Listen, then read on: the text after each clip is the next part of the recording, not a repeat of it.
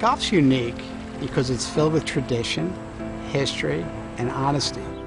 A golf course is like a brand new landscape every time you get to go out there. Golf is one of the only opportunity that we have these days where you get uninterrupted chunk of time to spend with, with people. Montgomery County is an awesome place for golf. First of all, there's over 50 golf courses, and there's golf courses of all types here.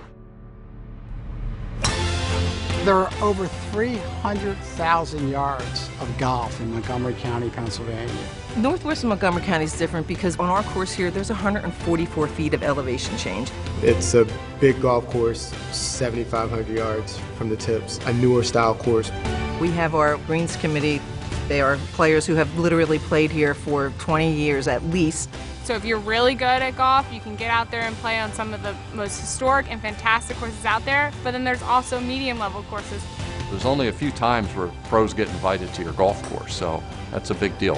When you look at the elite players, the icons, the legends of golf, they always came to this part of the Northeast to play golf.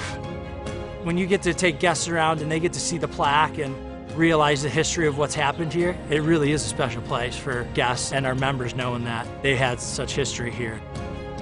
The people are so welcome and inviting. They love to participate in all of our events. They love the game. They love to be outside. A bad day on the golf course is always better than a good day at work. You have an amazing platform of premier country clubs in this area, and they're not far away. It is a destination golf course county because there are so many golf courses per square mile. You could play three rounds of golf on a long summer day in that area and drive less than six miles. All main arteries connect to Montgomery County. We own golf.